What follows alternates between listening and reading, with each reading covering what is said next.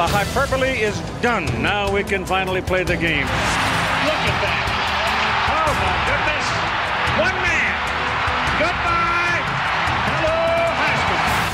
Hello, Whoa, Nellie. Let me tell you about Keith Jackson. Uh, for those of you that don't know, that is the voice of the late, great Keith Jackson. In my mind, one of the greatest to ever do it, one of the greatest to ever play by play commentators of all time, the voice of college football, many may say. Uh, famous for his sayings such as, Whoa, Nellie, and take him to the woodshed. Uh, and that call, the 1991 call of Desmond Howard's punt return for a touchdown against Ohio State, uh, that potentially clinched him the Heisman Trophy. And I am sure you're wondering uh, why we're starting off today talking about or with a clip of uh, Keith Jackson. And I'm going to get to that in just a minute. But first, I want to say hello and welcome to the Crushbank AI for MSPs podcast, the podcast where we talk about all things artificial intelligence, machine learning, uh, and how they relate to managed service providers. My name is David Tan, uh, and I appreciate you joining in. I'm real happy to be here with you.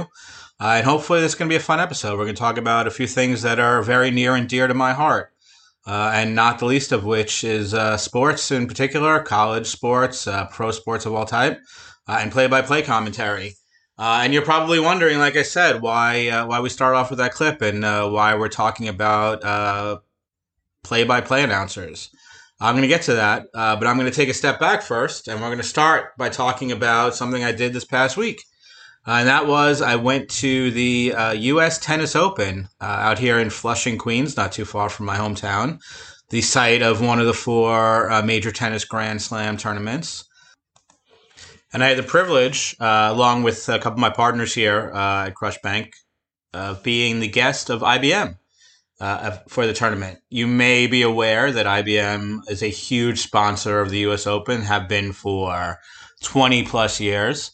IBM's a big sponsor uh, in tennis and golf, particularly. Uh, they they uh, invest real heavily in tournaments like the Masters and, like I said, the U.S. Open, and really uh, do a great job of not only sponsoring this tournament but making the data and the analytics and the statistics and things like that sort of approachable and understandable both uh, for the casual and the serious sports fan uh, through the tournaments, through the announcers, through the use of things like the app that goes along with it.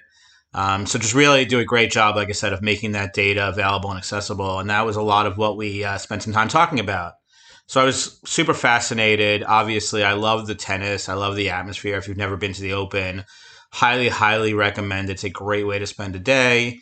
And we actually went for a night session, but fun way to spend the night as well tons of things to do. I love going early on in the tournament because you can go out to the outer courts and see some great players playing tennis not more than 10, 15 feet away from you. Um, and there's always something going on, and they've turned it into a great spectacle over the years. Uh, like I said, highly recommend it. But back to the the reason we were there, like I said, IBM being a big sponsor, they have a very big presence there. And IBM really drives all the data associated with the tournament. So when you're watching the event on TV, you get statistics, you know, the basic statistics, things like first serve percentages and winners and unforced errors and all the things that you would understand, but also the analytics like percentages of point victory when a first serve is above 120 miles an hour, um, things like the uh, likelihood of victory based on the conditions of the environment and the opponent and strengths and momentum and things like that, all driven by the data that's collected. And I was fascinated. We got a little bit of a behind the scenes tour. Uh, I was fascinated to hear that IBM collects approximately 50 data points per shot. So just think about a typical tournament, uh, or typical match, I should say, in the tournament. I'll use a men's match as an example. Men's play, if you're not familiar with tennis, men play best three out of five, and tennis is a is to six, and each game is essentially to four. I'm oversimplifying it. Point being, there are hundreds and thousands of points in each and every uh, individual match, and the tournament's made up of 128 players on the men's side, 128 players on the women's side. So that means a total of 254 just singles games. That doesn't count doubles and the like. 254 uh, matches are played. So just the raw volume of data there is really inconceivable when you consider every single shot in the tournament uh, generates 50 points of data. So the things that IBM can do with that are really uh, pretty incredible. Um, and if you download the US Open app, you can see real time data, uh, real time statistics, real time analysis, all driven by AI. And that's obviously why we're talking about it today. Those of you that know me or that know Crushbank uh, know what a great partner IBM is for us. We have been uh, working with them tightly now for six or seven years. They really drive or help us drive a lot of things we do. We love their investments in technology. We love their platform. Um, and like I said, it was exciting to see it up front and in, in use in real time. But I thought what was was incredible was the the multitude of ways they were using AI, particularly generative AI, which is going to bring us back on point in just a couple minutes here. Uh, but really, it, it, was fascinating where you can see, uh, like I said, in real time, the data and the predictions and the predictive analytics really change as conditions change, right? So as points are won, as games are won, as momentum, things that are uh, more of a nebulous theory, those things take over. Uh, you can see in real time how the data changes. And again, they're all AI driven analytics and they're all IBM Watson.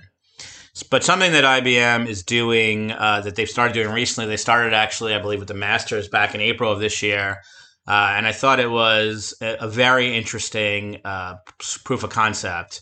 I think they've honed it a lot. You know, we're now in the September timeframe. Uh, tournament starts late August, early September. So five months or so since the Masters. Uh, a lot has changed on uh, IBM's capabilities around generative AI. They've obviously announced watsonx uh, and launched their entire platform, and I think they le- learned some lessons from the from the Masters and some feedback they got there. And I think they've turned this into a really slick uh, sort of solution, again based on all of their technology. what I'm talking about is uh, if you go into the U.S. Open app you get a series of highlights, hundreds and hundreds of highlights, right? Every point, every set, any exciting shots, serves, returns, you name it. There's hundreds of highlights in there for every day and for the entire tournament. And they don't have people that do the broadcast, do the play by play analysis of each of those shots and record them. So what they do is they basically use the watsonx platform and the generative AI to create that play by play commentary. So, in other words, if you pull up a point between, say, uh, Novak Djokovic and Daniil Medvedev, they didn't actually even play in this tournament, but they were just the two first names that came to mind. So, if you pull up a, a point between the two of them, you will hear an analysis that's essentially a computer generated voice. Uh, that created that play by play. So it's not someone recording it, it's it's created through a generative AI. Uh, and I found it kind of fascinating. And it also made me a little bit uh, kind of sad uh, for a few minutes while I thought about it. So I'm going to get back to the, the technology in just a minute. Um, but that's kind of why I started this podcast with a very quick clip of Keith Jackson. That play just so happens give you a little bit of insight into me. That play happened in 1991. I happened to be a student uh, at the University of Michigan at the time. Uh, one of the highlights of that season, obviously, Desmond Howard won the Heisman Trophy. Michigan had a good team. Uh, probably lost a bowl game if I had a bet. I don't remember off the top of my mind. But uh, just you hear Keith Jackson, you hear some of these great commentators, whether it's a Vin Scully, Phil Rizzuto, uh, Howard Cosell, you name it. Uh, you know it's a big event, right? When Jim Nantz comes on and says, and hello, my friends. Jim Nantz here in Butler Cabin, where later today the green jacket will be presented. At the beginning of every Masters, you know, Well, when Brent Musburger used to say, You are looking live. You knew it was time for the Rose Bowl. Um, and I've always associated, you know, I grew up, I didn't have a TV in my room when I was a kid. Uh, so we used to listen to Phil Rizzuto do play by play of Yankee games, and it was incredible. He hits one deep to right center.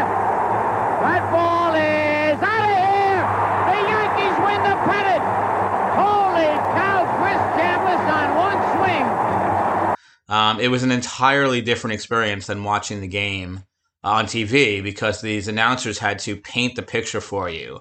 And Rizzuto was great in so many ways, but he would also just go off for hours on end about things completely unrelated to the game. He got completely lost in the moment in the conversation, and it was fascinating.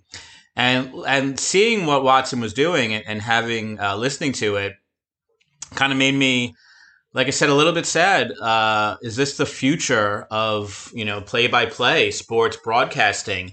If you think about some of the things happening in the industry in that industry right now, I'm sure uh, any sports fan out there right now is probably familiar with things like layoffs at ESPN. There are incredible amounts of money being paid for television contracts. So certainly, live sports is uh, is alive and well. Um, the NFL package goes for billions of dollars. The CBS pays multiple billions of dollars for uh, March Madness. Uh, but the it's become a little bit of a uh, unsustainable financial model. So you get to you get to worry or you wonder: Are these networks going to turn to computers, quite frankly, artificial intelligence, to start doing this this play by play broadcasting? Are we going to lose some of the great calls of all time uh, in the future? Are they going to become sort of a relic of the past, like like so many other things seem to happen? I certainly, personally, I certainly hope that's not the case for a multitude of reasons.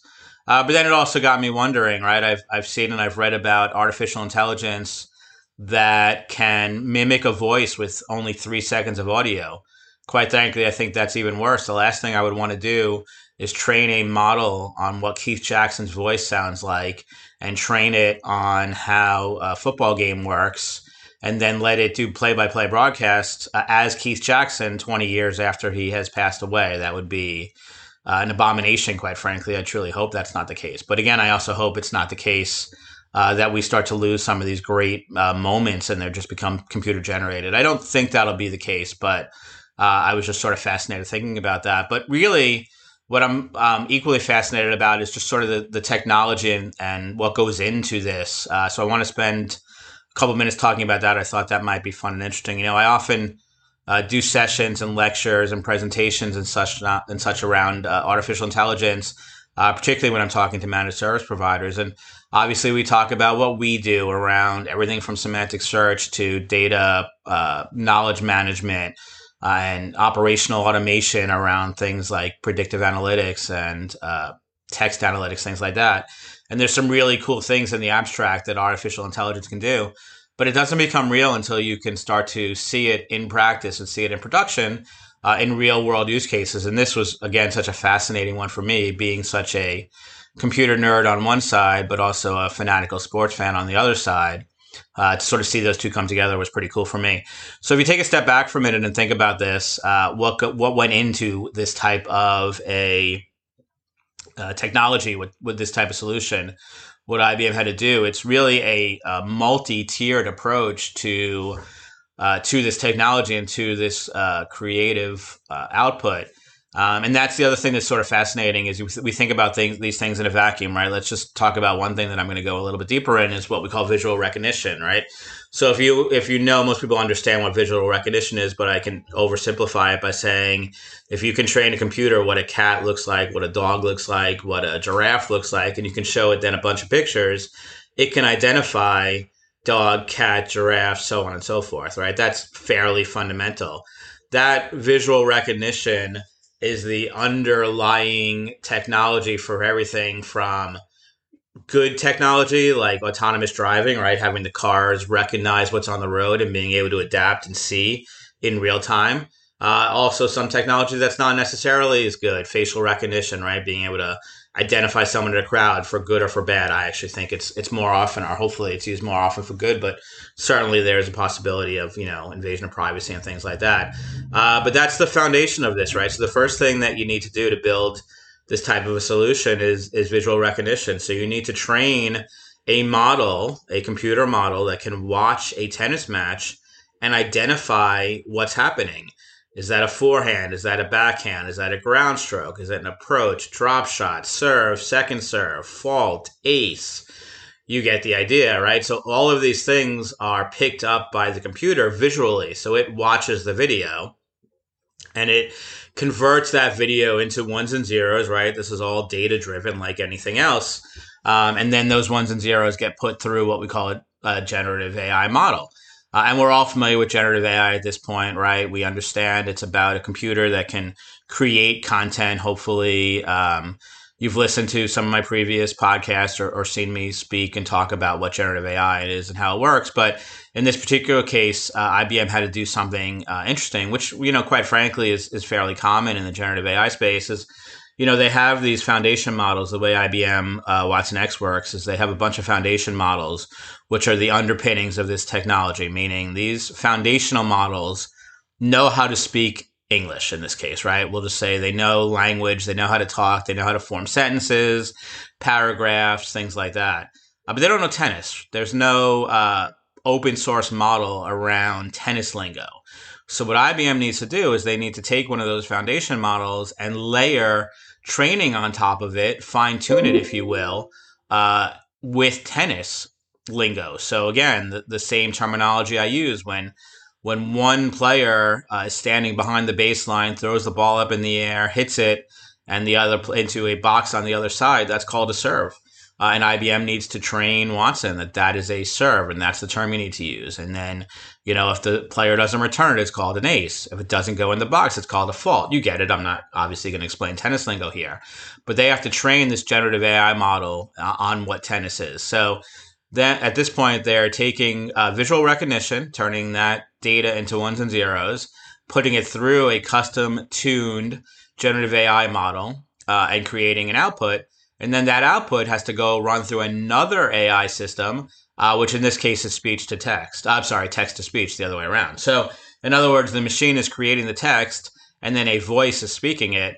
Uh, in the app, if you listen to it, I believe there's a few choices. You can you can choose the voice that comes out the other side. Nothing famous, obviously, uh, but think about it. You know, everyone's familiar in their GPS in your car, you can make the voice sound just about any way you want, right? You can give it a British accent, you can give it a French accent, you can have it be a man or a woman.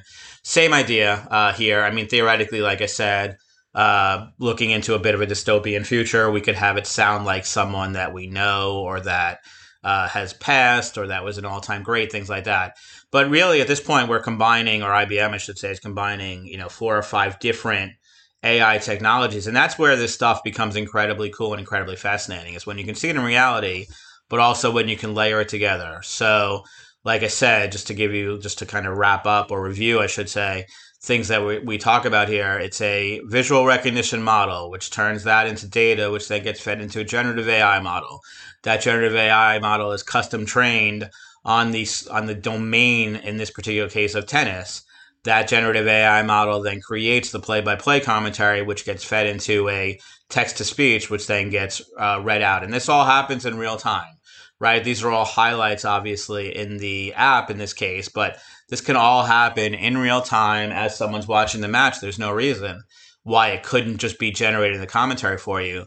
Uh, and what I thought was actually kind of cool about it was when I, you know, took a, a step off my soapbox and stopped worrying about sort of our uh, computer overlords and dystopian future, uh, I started to think about actually the interesting possibilities of it, right? So instantaneously, this can happen in hundreds of different languages. Virtually any language spoken, a model can be trained on. So wherever you are, whatever remote location you are in, whatever remote language you speak, if you can get access to these systems, you can now get play by play in your native language. So that's incredibly cool, right? As I say, I'm a tremendous sports fan and, and you watch a sports broadcast and they'll often have the alternative broadcast in say Spanish on another language, but they certainly don't have it in hundreds and hundreds of languages. So I think just the approachability and the availability of that for people of all different um, backgrounds, ethnicities, uh, from different countries speaking different language, I think makes it incredibly cool.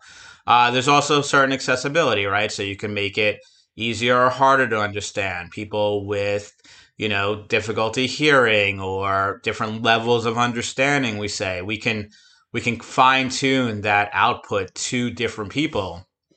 So really what you're doing uh, in a lot of cases is leveraging this leveraging this AI to make it make this technology or make this entertainment, I should say, uh, more available to more people. And I think that's incredibly cool, right? So yeah, we may run the risk of ESPN deciding they don't need uh, play-by-play commentators anymore. I don't think that's going to happen anytime soon. I certainly hope it doesn't happen because, uh, like I said, so many great memories of what play-by-play sounds like uh, just listening to a TV or radio broadcast. Uh, but on the opposite side of the coin, being able to make this uh, entertainment so much more available, so much more accessible, is incredibly powerful. I mean, just to think that you can open up the ability to watch uh, the U.S. Open tennis to people of all walks of life all over the world, I think that's incredible, right? It just increases the size of the audience. Uh, and tennis is just the, the threshold, right? That's just the forefront. IBM's doing some incredible things. This is going to be happening in all sorts of different sports and all sorts of different events. I have no doubt about it. Uh, personally, I, I, don't mind if we create, you know, millions and millions of more Michigan football fans throughout the world. I certainly would be in support of that. Uh, so I think that's kind of cool. I think it's really interesting to think about the ways technology, again, in this case, specifically generative AI, uh, which is so powerful, the ways it can start to impact our life and what it can do for people. Um, and again, I think it's it's interesting to think of this uh, layered together, right? We often look at these solutions uh, in a vacuum. What can you do with just generative AI? What can I do with visual recognition? What can I do with uh, text to speech or even speech to text, vice versa? Um, really, uh, it becomes much more fascinating when you can start to layer these things together. And I think the more you can dig into real world examples of what this is and how it works, it, it really helps, uh, for me personally, it helps my mind uh, start thinking about other interesting uh, examples. You know, real quickly, as I kind of wrap up here, just think about this as an MSP. You know, we all want to cut down on, uh, or not even cut down on staff. We all want to optimize our staff, right? We want to make them more efficient. We want to make them more effective. We also have trouble hiring people and finding the right skills and bringing new people in and retaining people. Well, what if there was some sort of a technology where you know, it was sort of next step beyond an IVR phone system, right? You can answer the phone, you can have a conversation with someone or make it seem like you're having a conversation, which is really a computer on the other side. You can take a ticket from a customer, you can run that ticket through some sort of a search or retrieval, find the answer to a question, then run it back through generative AI and have it speak the answer. So user calls in, gets a computer voice on the other side, asks the IP address, oh, sorry, the address of a VPN, for example. Hey, I need to connect to my VPN. What's the address? It can retrieve it, it can speak it, and before you know it, that answer is solved. That problem is solved, and no human interaction was involved. I'm obviously oversimplifying it, but it really lets your mind think about what some of the possibilities are in all industries. I'm clearly laser focused on managed services and IT service providers in general uh, but just all sorts of, of industries. Um, so it's super fascinating, and I'm, I'm very excited. We're at the kind of forefront of a lot of this stuff. Uh, just to see what's going to happen over the next three to five years as this technology starts to really evolve, get sophisticated, get more accurate, get more understanding, and quite frankly, as more people start to train it, right? I, I always say it's all about the data, it's all about the training and we need experts to train it. In this case, IBM found a bunch of tennis experts to train a model on what the voice of a tennis match sounds like. Uh, and it was able to turn that into a product. You know, the more we can get people training AI systems on different domains of data, the more capabilities, the more powerful these systems come, and the possibilities are limitless. So I know I'm, for one, excited to uh, to see what's to come, and even if that means I occasionally have to sacrifice another great play-by-play call at least we know uh, that technology is evolving and that uh, the human race is going to continue to benefit from what's being done. I want to thank you again for listening to the AI uh, for MSPs podcast from Crushbank. As always, I'm David Tan. Uh, please reach out if you have any uh, questions, comments, things you'd love to hear me talk about. We'd love to hear some feedback. Uh, you can reach me anytime, david at crushbank.com. Thank you so much for tuning in, and I'll hear you, speak to you again next time.